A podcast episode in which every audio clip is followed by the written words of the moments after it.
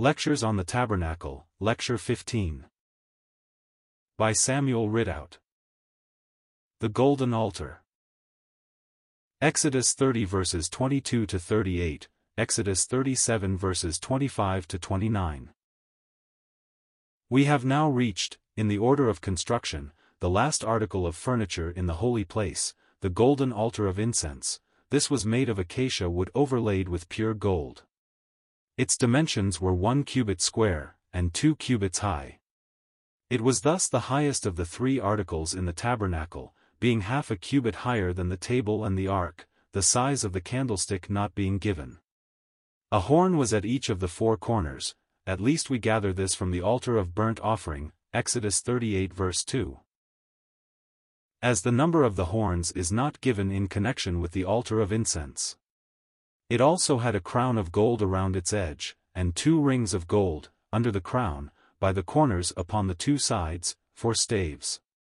Here too the number of the rings is uncertain, some believing that there were but two in all, at diagonal corners. Possibly, however, from the analogy of the ark and table, there may have been two rings for each side, or four in all, although the language is different. We may learn something from this silence as to the number of the horns and the rings, when we come to consider their spiritual significance.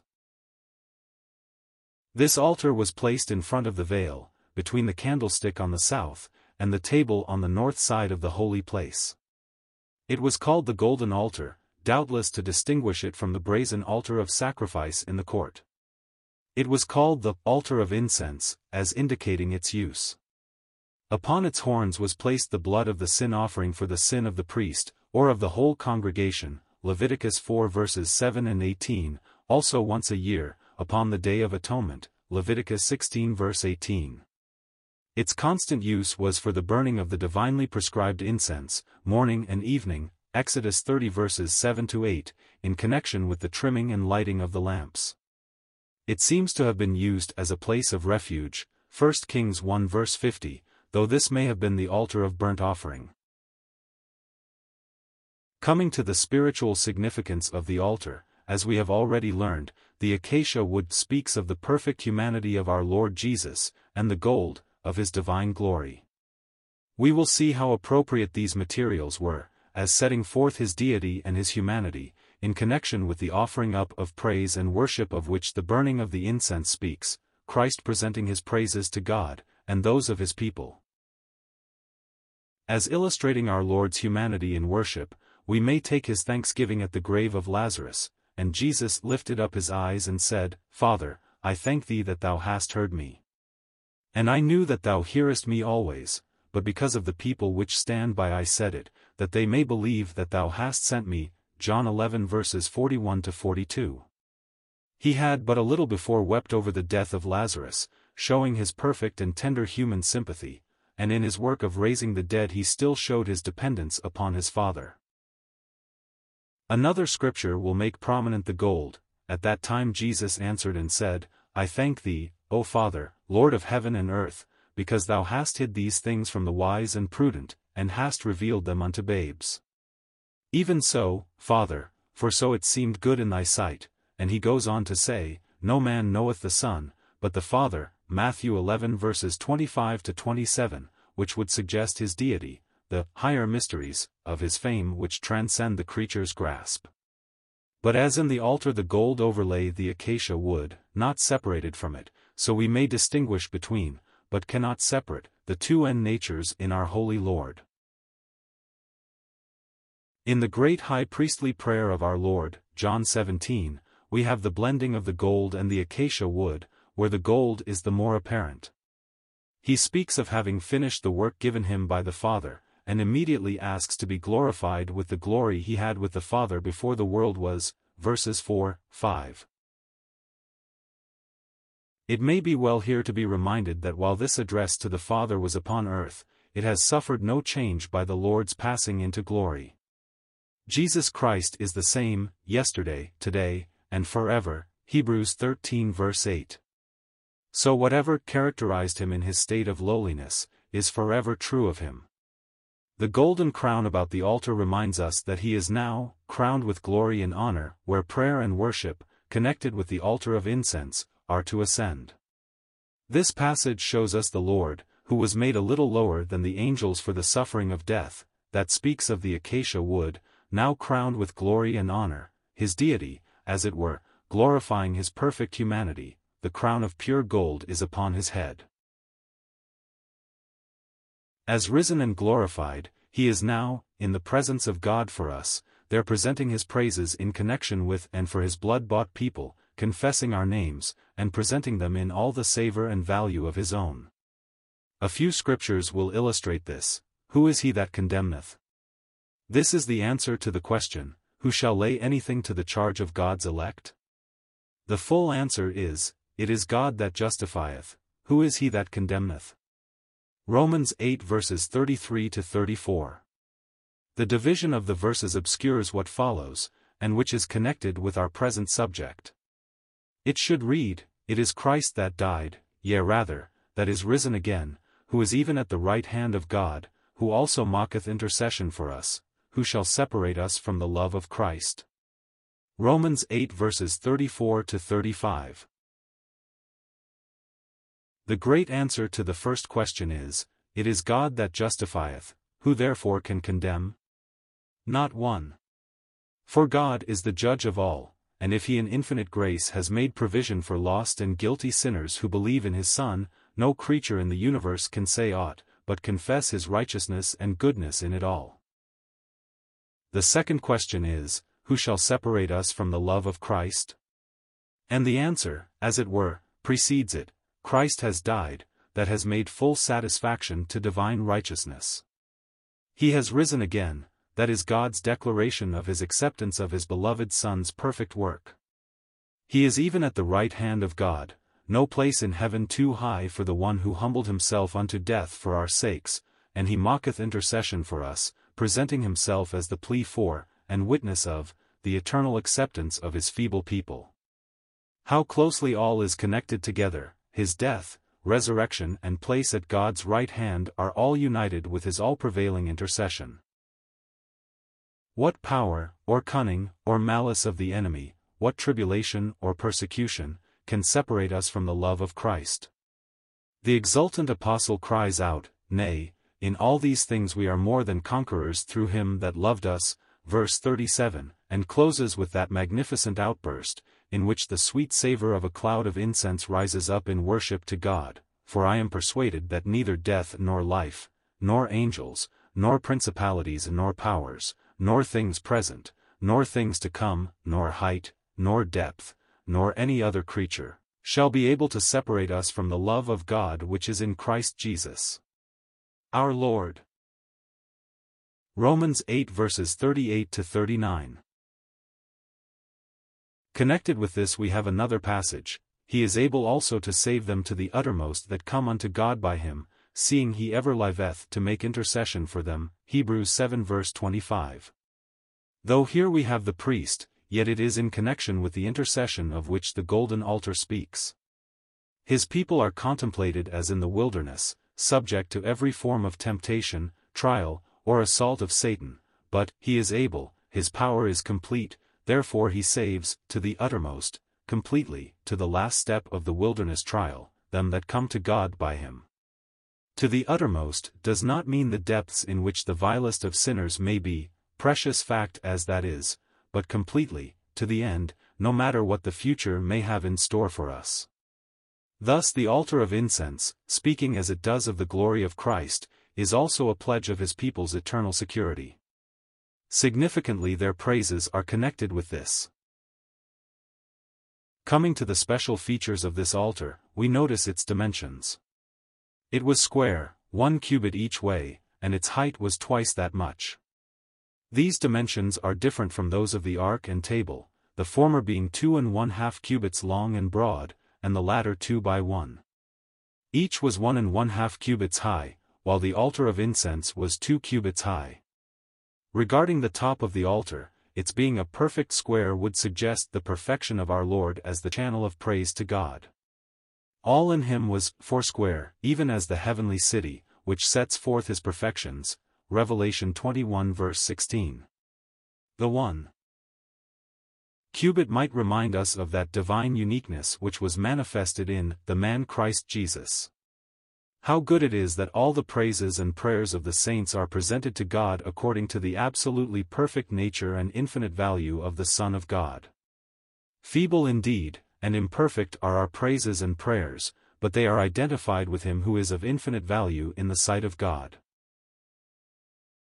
It was noticed that the number of the horns was not given, nor yet that of the golden rings in a definite way.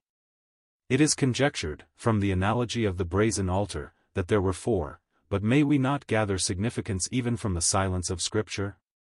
Four, as we have had occasion to remark, is the number of earth, of the creature, of testing, and often of weakness. The altar of incense speaks of Christ as the channel and power of heavenly praise, and here there is no question of earth. Praise is in the sanctuary, the presence of God, and while, to meet the people in their condition, the altar was not in the most holy place, yet it is evident that worship, in its fullest sense, is directly in the presence of God. Two scriptures, connected with the incense, will bear this out. In Leviticus 16 verses 2 and 12, God forbids Aaron to enter, at all times, into the Holy of Holies, he cannot do this but once a year, with the blood of the sin offering and a cloud of incense in the censer. At the details of all this, rich and full, we will look later, if the Lord please, when we come to consider the priesthood.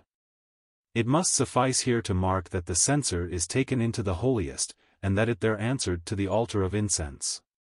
The second scripture, Hebrews 9 verses 3 to 4, makes this all the clearer.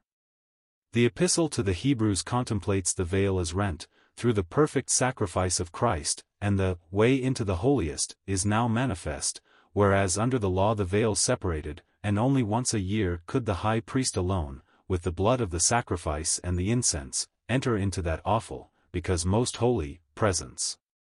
Therefore in enumerating the various articles of furniture in the first tabernacle, the figures of the true, the altar of incense is singularly omitted, and instead we have, the golden censer, in the holiest. On the Day of Atonement, when the priest entered the holiest, he in some measure represented the truth of the altar of incense being for the heavenly place. As, however, the altar remained outside the veil, the censer is spoken of instead. Thus the very silence of God's word is instructive. May we not here have the clue to the absence of the number of horns? They were distinctly spoken of as four upon the brazen altar, for there could be no question that atonement had an earthly and a worldwide aspect, but the horns here in the sanctuary, while they bear the witness of the blood of the sin offering upon them, Leviticus 4 verse 18, are not connected with atonement, save as its fruits are there displayed, but with the mighty intercession and worship of our Lord Jesus Christ. The horns were culminating points at the corners, and may in that way suggest that they set forth the intensity of meaning of the whole altar. Thus they would speak of the strength of our divine Lord, in all the energy of which he prevails as the intercessor and offerer of his people's worship. The attention is thus drawn to this fact, rather than the need or earthly position of the saints, as would be suggested if the number four were given. In like manner the number four is wanting from the rings of this altar. Surely it is significant that this number of earth is not found here, even where we might naturally expect it. The two cubits in height may also emphasize the heavenly character of the altar. Worship, the ascribing all honor and glory to God, is the highest function of his creatures.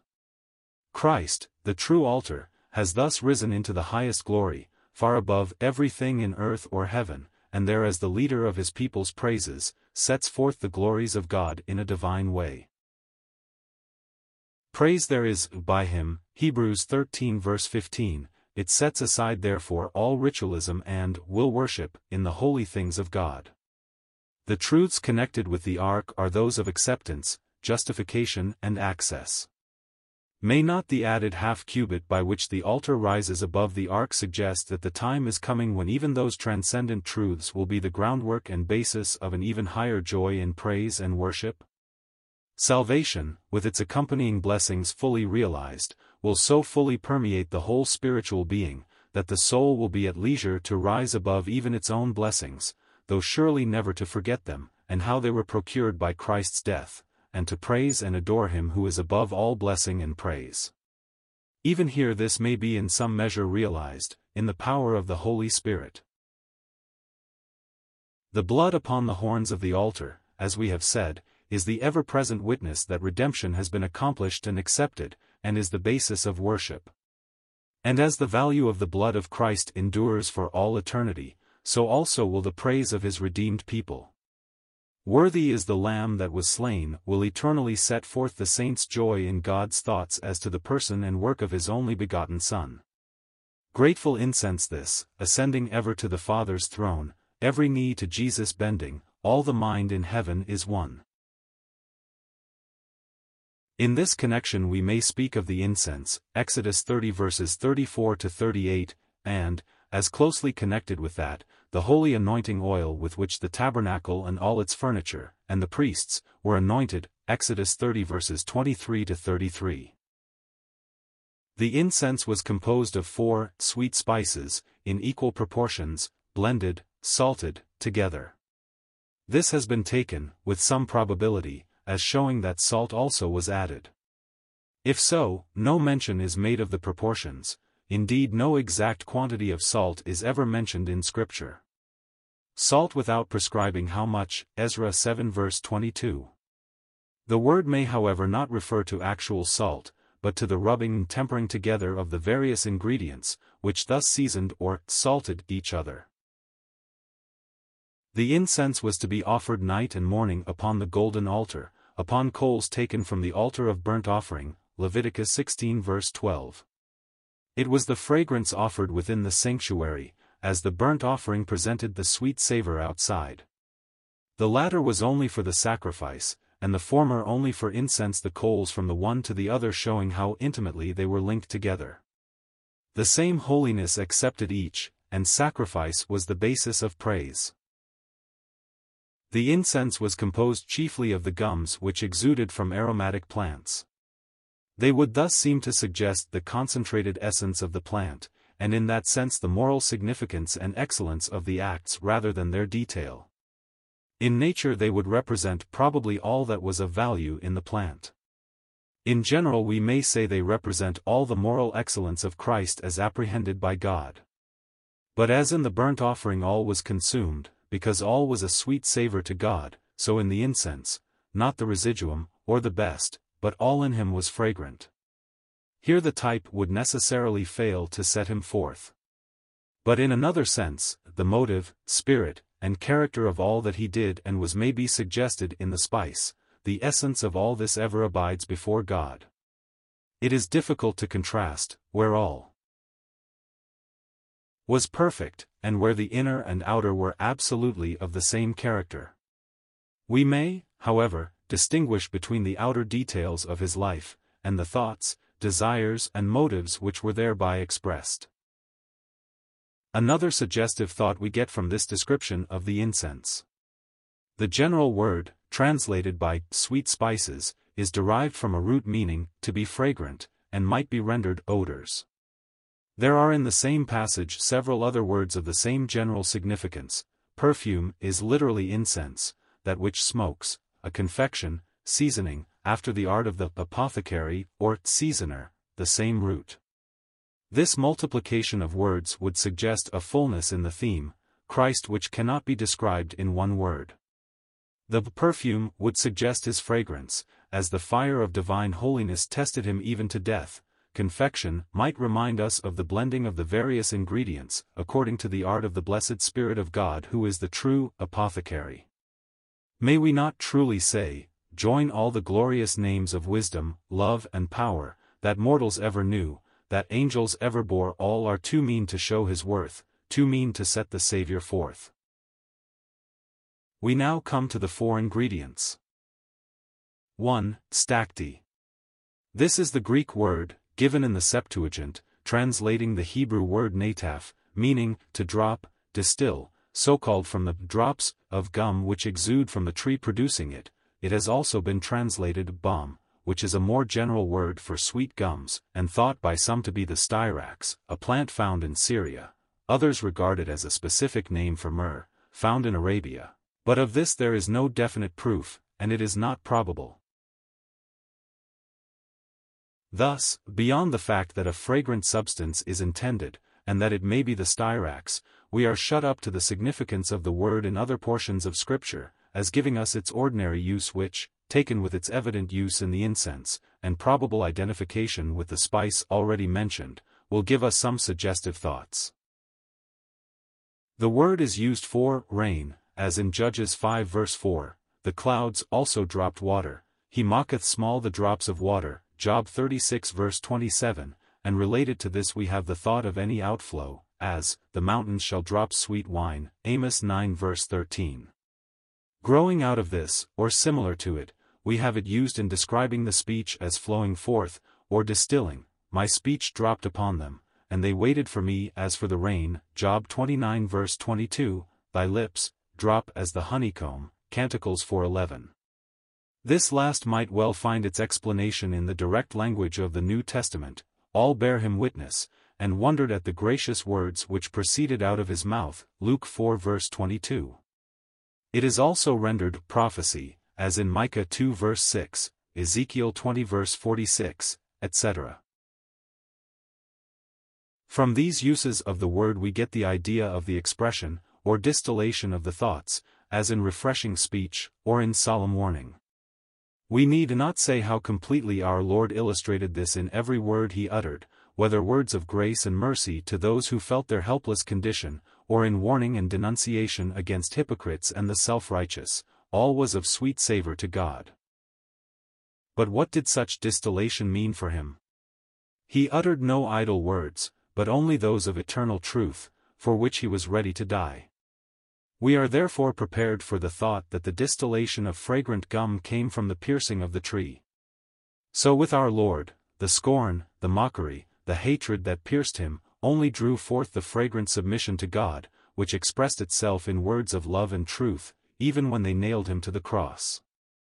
Thus the sweat, as it were great drops of blood falling down to the ground, is of eternally sweet fragrance to God, expressing the depths of, not my will, but thine, be done. The stacte then would suggest to us that outflow of the heart of Christ to God, both spontaneous and as enduring suffering even unto death. 2. Onycha is again the Greek word, meaning literally a fingernail, given as the Septuagint translation of the Hebrew, also translated scale or shell, and might refer to a fingernail. The onyx, not to be confounded with the precious stone of the same name in English, is spoken of by ancient authors as a shellfish found in the Red Sea, which being ground up yields a perfume. This would be suggestive and in line with what we would gather from the meaning of the incense. Christ indeed came into the place of death and judgment, but how unlike to the murmurings of Israel, as they stood trembling by the shore of the Red Sea, were his words of absolute submission and love. They said, Because there were no graves in Egypt, hast thou taken us away to die in the wilderness? Exodus 14 verses 11 to 12. Yet God opened the way through the Red Sea for that murmuring crowd to pass over dryshod. But our Lord, as he faced that dark sea of death and judgment through which he was to pass, to open the way for his own to go through in safety, said, The cup which my Father hath given me shall I not drink it? John 18 verse 11. Here indeed was perfume upon the dark shore of death, from a life which yielded itself up to be crushed under judgment for us.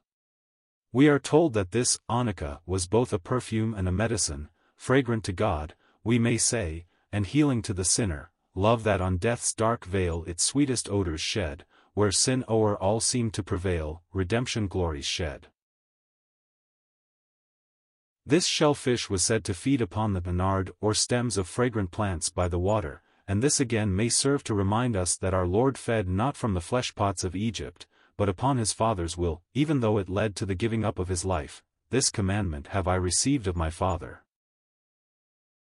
3. Galbanum is found only in this place, as was the case also with the previous word, and we have therefore to glean its meaning largely from its etymology.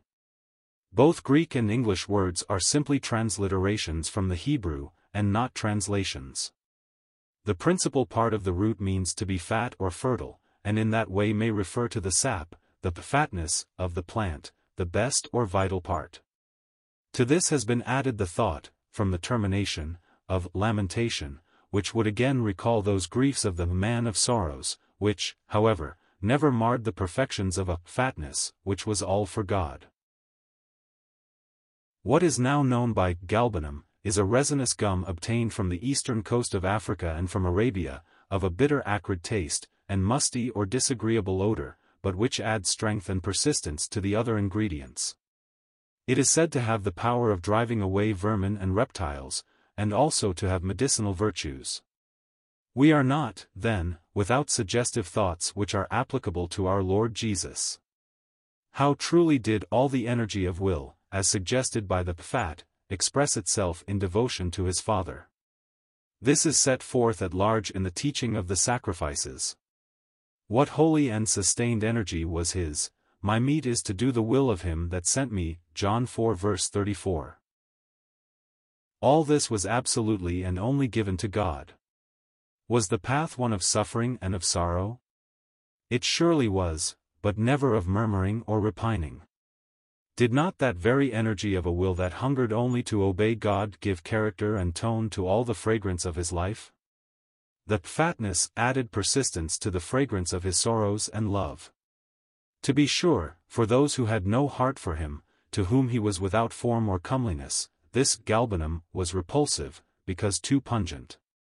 4-1 Never to have a thought but his Father's will, never to take interest in the world apart from God, never to come down to the level of ordinary men, it was too much. All, how that divine energy galled the slothful pride of Pharisees and Herodians. How its pungent savor pierced their shallow minds and hypocritical hearts. How the unworldliness of it smote upon conscience and heart of those who lived for this world. And even with his own, the savor of the galbanum was at times beyond their faith, and disclosed their state of soul. Peter's affectionate dissuasion, when the Lord foretold his cross, Be it far from thee, Lord, this shall not be unto thee, Matthew 16 verse 22. Met with no gentle words, Get thee behind me, Satan, thou art an offence unto me, for thou savorest not the things that be of God, but those that be of men. Mere earthly affection, expressed by one who should have had other motives, was an offense when it sought to turn him from his Father's will. But though thus seemingly harsh, how this very energy which refused an easy path, told out a devotion of heart to God which gave character, as we have seen, to all that was in him. Thus the galbanum has its voice for us. How such pungent energy drives out the serpent and his whole vermin brood, while it heals the broken-hearted who come in their sin and need to him. Four, frankincense makes up in the frequency of its occurrence in Scripture for the rarity of the other words, it is also a well-known spice. The word in the original is from a root meaning, to be white. Thus Mount Lebanon, the same word, received its name probably from the white limestone rock of which it is largely composed. The name has been supposed to be given to the frankincense because of the whiteness of the pure gum this would also suit the white flame with which it burns. The Greek word is a transliteration of the Hebrew, and the English frankincense refers to its freely burning qualities. This gum is obtained in Arabia, and is of a bitter taste. It comes from a tree bearing flowers with five petals and ten stamens, the fruit is five-sided, and there are five species of the plant. It grows upon almost bare marble rocks, drawing its sustenance from these. The gum is obtained from incisions, and is very valuable. Besides being in demand for incense, it is useful as a medicine and an antidote to poison. Here, then, we have a fullness of suggestion as to our Lord who, as a root out of a dry ground, grew in the arid wilderness of this world, where naturally there was nothing to sustain.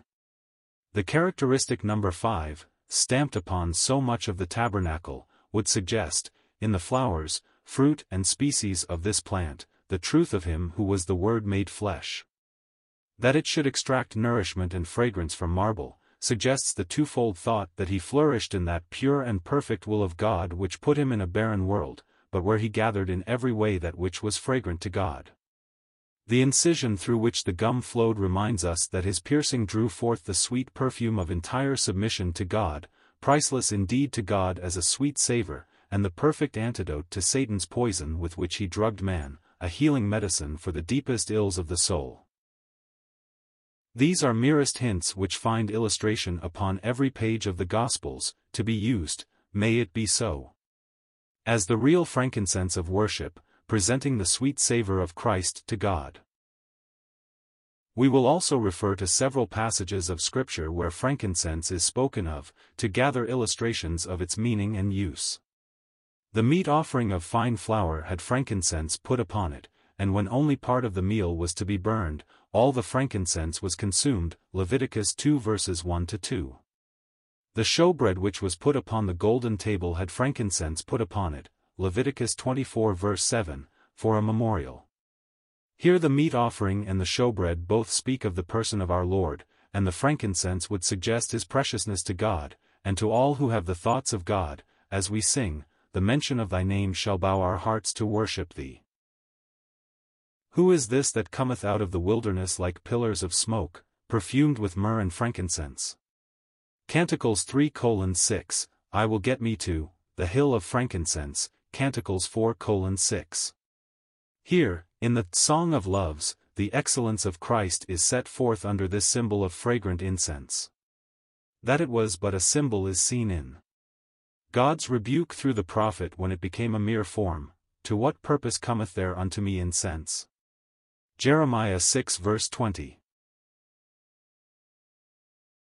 The blessing to the Gentiles in the coming day of Christ's glory is set forth in this same symbolic language, All they from Sheba shall come, they shall bring gold and incense, and they shall show forth the praises of the Lord, Isaiah 60 verse 6. The visit of the wise men to the holy infant at Bethlehem was a foreshadow of this blessed time, and significantly their gifts, along with the gold of his divine glory, included the frankincense of his excellence, and the myrrh, foretelling his death, Matthew 2 verse 11. Gathering up what we have learned, the stacte suggests the fragrant outflow of speech, of act and of life yielded even unto death in our Lord. The onycha recalls especially his being crushed in death, but still yielding only the fragrance of complete devotedness to God. The galbanum recalls the holy energy which knew but one object, and which rebuked all half-hearted loyalty or pretense. The frankincense speaks of his purity, which found expression in absolute consecration to God. These ingredients were to be taken in equal parts, and in the order mentioned, nothing was out of proportion. Each balanced the other, not by counteracting, as is so needed in man, but as enhancing the fragrance and bringing out its true character. Thus, we may say, if there had been an undue proportion of the stacte, of sweetness and fragrance alone, although this was first, it would have palled upon the sense, or if the galbanum had dominated the others, there would have been lacking the meekness and gentleness of Christ, 2 Corinthians 10 verse 1. Too much onycha would have cast too dark a gloom upon all his life, and more than the proper amount of frankincense, burning so freely, would have hastened his departure to the Father before his hour had come, John 13 verse 1. But all was blended together in the power of the Spirit, so that the result was a perfume, a confection, absolutely sweet and delightful to the infinite God, and tempered together according to the salt of the eternal covenant, Leviticus 2 verse 13, which sets forth the perpetual character of him of whom all speaks, and the eternal nature of that praise of which he is the theme. Feeble indeed are words here to express that which ever exceeds our highest thoughts. But if God has in grace set before us the elements in the character of his Son, true humility will seek to gather the lessons he would convey. Let us ever remember also that what is necessarily looked upon as composite in the symbol, and as wrought together by external power and skill, was in our Lord the necessary and only possible character. We say, if this or that had been out of proportion, but that could not be, he was perfect, only that, and could have been nothing else. No perfume like that of the incense could be manufactured by man, hence the blasphemy of those who talk of imitating him, or who degrade him by coordinating him with, we do not say prominent characters in history, as Buddha or Muhammad, but Moses, or Elias, or one of the prophets. No, this incense was but for one purpose, to be put upon the golden altar, and to shed its fragrance before one who alone fully knoweth the Son. Matthew 11 verse 27. An eternal hell is the portion of those who refuse to give the Christ of God his true and only place before God. Who is a liar but he that denieth that Jesus is the Christ? 1 John 2 verse 22. We need not be surprised therefore to find that those who deny the hopelessly incurable nature of sin, and the eternal punishment for man's guilt, should be the same who degrade the Son of God, and deny the value of his atoning death. These all stand or fall together. If sin is not what God declares it to be, reverently be it said, Christ is not what that same authority sets him forth to be. Along with this, however, would go all truth, there would be no God, no Creator, no creation, nothing stable for our faith.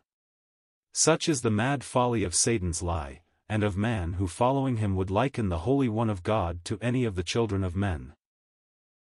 Psalm 45 verse 2 While the character of our Lord shines forth with special luster in the four Gospels where he is the direct theme, we must ever remember that the entire Scripture is the Word of Christ, Colossians 3 verse 16.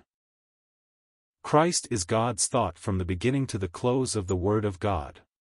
Therefore he is the Alpha and Omega of divine truth in that sense also. We shall therefore find him set forth on every page, by type or symbol, in act or history, or human characters. It is the Holy Spirit who thus delights to lead the devout soul to bring the spices from afar, to gather the fragrant stacte from Genesis, the onycha from Exodus, the pungent galbanum from the frowning heights of Sinai itself and the prophets, and the frankincense from the Song of Songs, and to find these all tempered together in those psalms of praise where Christ is the theme. Or, to vary the simile, faith will gather with delight each and all these species, or find them blended in every part of that good land and large, spread out upon the Word of God. Alas, that our hearts should be cold under such themes as these, or should ever traffic in this holy perfume to secure the praise of man. Let us not fail to be truly exercised in conscience, that obedience and a fruitful life may show our appreciation of God's Son. Mary's ointment was costly, and we may be sure it cost her much, but Christ so filled her soul that personal cost was not in her mind. There is a divine and necessary link between the character of the Lord and that of his people, who are fashioned, in some measure, by the truth which occupies them. May His grace effect this in the heart of writer and reader, to His praise. The whole matter of the altar, the incense and the ointment is so closely connected with the priesthood that the significance is manifest. All true worship must be in the name of and by the priest. All full and intelligent worship must be through him who has passed into the holiest having obtained eternal redemption, Hebrews 9 verse 12. This emphasizes the fact that all worship must be based upon the accomplished sacrifice of our Lord Jesus. God must righteously judge sin, but in his love he has done this in the person of his beloved Son, who as the sin-bearer cried out, My God, my God, why hast thou forsaken me? Psalm 22 verse 1 The answer to that question of the holy sufferer is given by himself, but thou art holy, O thou that inhabitest the praises of Israel, ver. 3. It is because God is holy that sin must be judged, most solemn, yet most blessed truth. What rest could there be for creation if its author and sustainer were not absolutely holy and righteous? But, blessed be God, the judgment has been borne by the divine substitute, and therefore never will be visited upon his people. Now, therefore, God can dwell among them, and their praises flow forth. But they could not be near to him, had not the Holy One been forsaken of God, their songs of praise could not rise to him, had not the anguish of Christ told out the awful yet blessed fact that God was there pouring out upon him the wrath we deserved. Later on we shall see how all this truth shines out in the altar of burnt offering, with which the altar of incense was indissolubly connected. The coals from the altar of burnt offering, where the atoning sacrifice had gone up as a sweet savor to God, were used to kindle the incense at the golden altar. This is gathered from the fact that fire was always burning upon the brazen altar, Leviticus 6 verses 12 to 13. There was special warning as to strange fire. The one fire was that upon this brazen altar, type of that divine holiness and righteousness which on the cross consumed the perfect sacrifice, Christ. All else is strange fire, Leviticus 10 verse 1. This fire upon the brazen altar came out from before the Lord and consumed the sacrifice, Leviticus 9 verse 24. This manifests the blasphemy of Nadab and Abihu who, in closest connection with that manifestation, despised the holy fire and took that of their own kindling to offer incense. Therefore the despised fire came forth again, not to consume the sacrifice, which had already been done, but to cut off in judgment those who refuse to bow to God's manifest will, expressed in perfect grace. The two altars, therefore, must not be separated, praise must ever be based upon the sacrifice of Christ. It could not be otherwise without denying the very character of God and His truth. The praise of heaven. Round the golden altar, will be unto him that loveth us and washed us from our sins in his own blood, and hath made us kings and priests unto God and his Father, to him be glory and dominion for ever and ever. Revelation 1 verses 5 to 6. Fittingly therefore does the psalmist, in speaking of the house for the lonely sparrow and a nest for the restless swallow, refer to these two altars, yea, the sparrow hath found a house, and the swallow a nest for herself where she may lay her young, even thine altars, O Lord of hosts, my King and my God, Psalm 84 verse 3.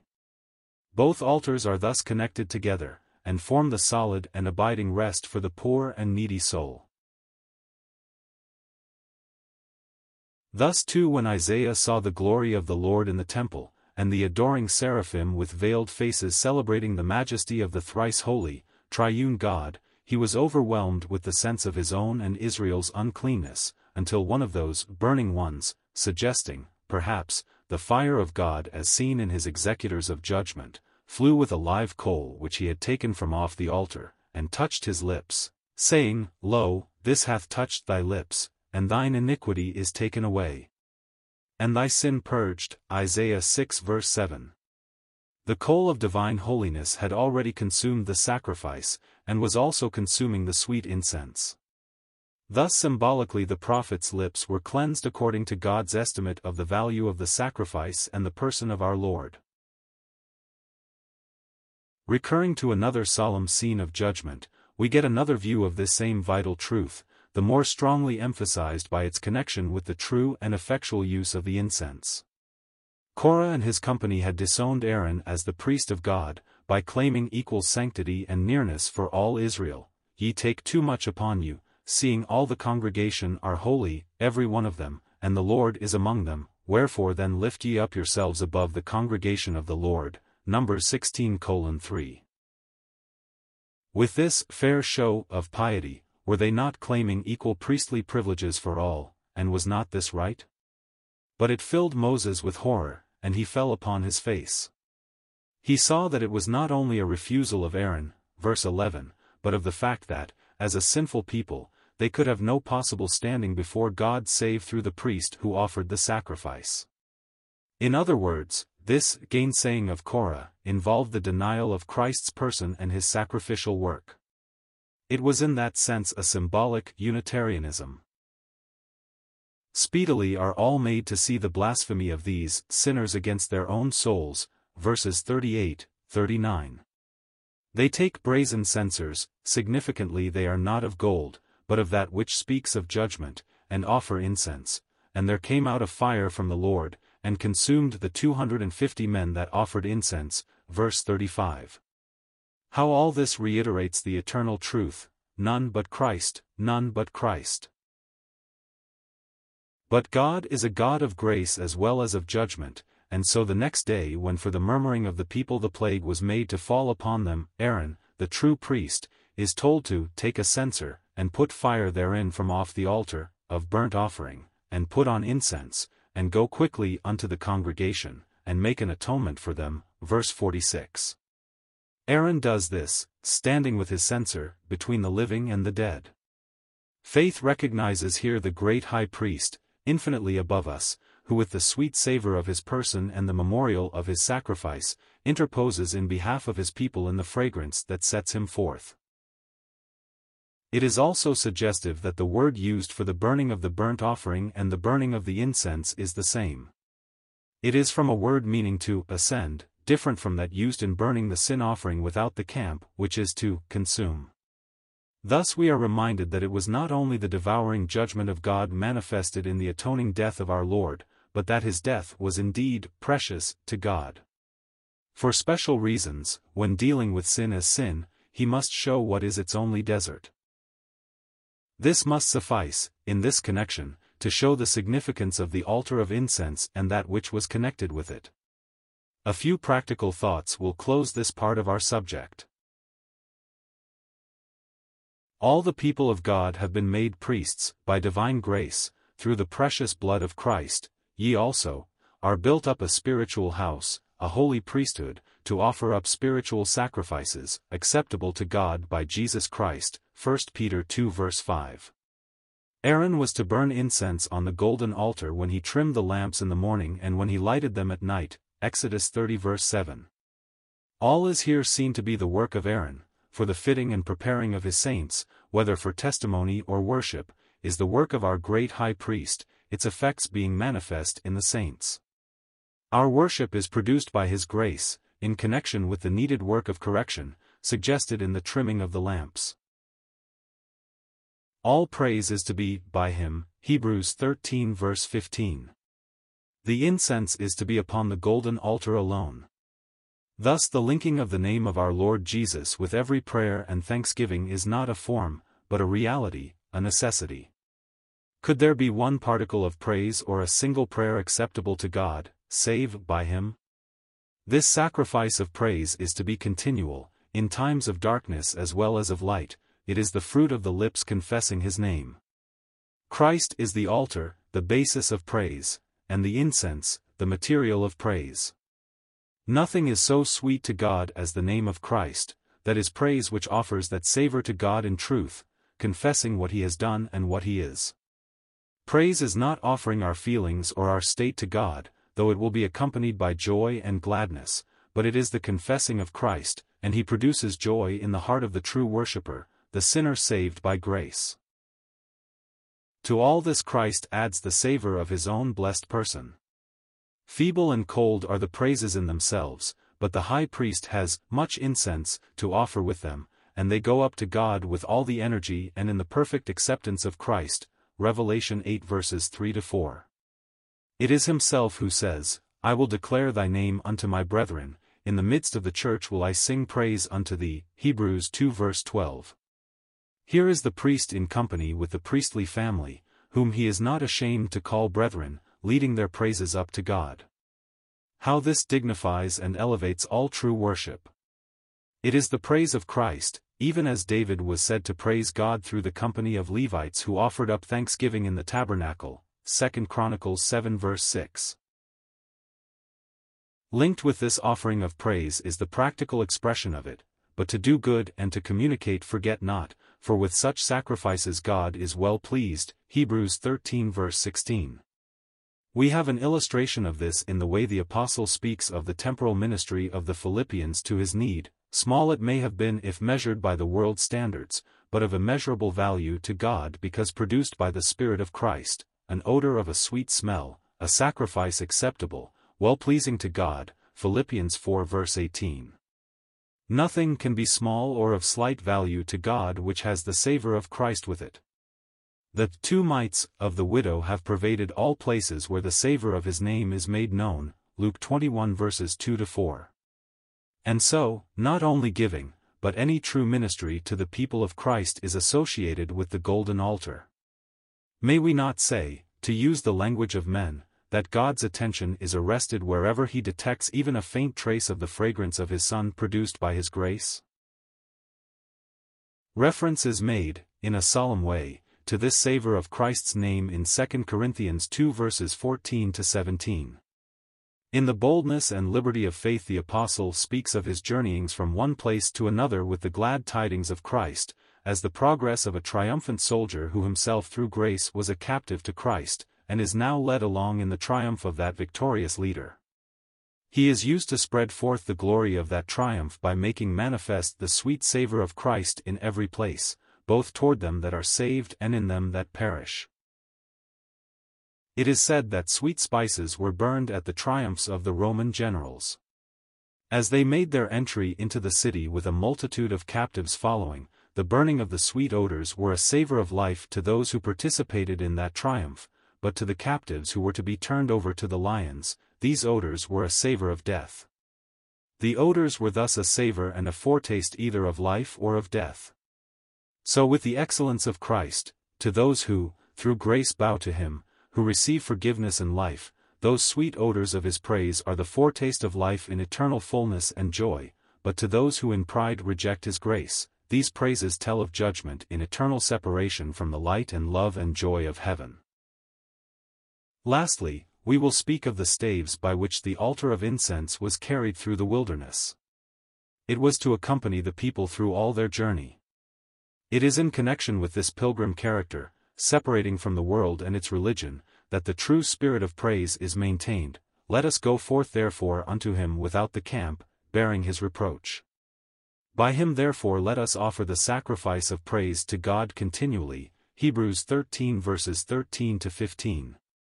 With their faces toward Christ, their backs to the world, and seeking the heavenly city, these are the true worshippers. This golden altar was to follow God's people in all their journeyings, of which the staves wherewith to carry it remind us, for however long or dangerous the way, the praises of God are to characterize his people, as a foretaste of that eternal praise which awaits them in glory. This is suggested in the 84th Psalm, which speaks of a resting place found at the altars first, so that, throughout the entire journey, valleys of Baca become wells of refreshing and strength for the way, until every one of them in Zion appeareth before God. The fifteen songs of degrees, Psalm 120-134, bring out the same thought of the staves, praise while they progress, until the end is reached. These songs were the praises of the people as they went up to Jerusalem for the worship of their feasts, and suggest Israel's recall in the latter day from their wanderings back to God, the source of all their joy, and in an even higher sense of the entire journey which leads up to the city which hath foundations, whose builder and maker is God, Hebrews 10. Every stage of the journey, from the loneliness of the soul dwelling with those who hate peace, Psalm 120, to the songs of the servants of the Lord who cease not day and night to praise him, Psalm 134, is marked by praise. These are the true stations, marked by him whose altar accompanies his beloved ones wherever he may lead them throughout their journey.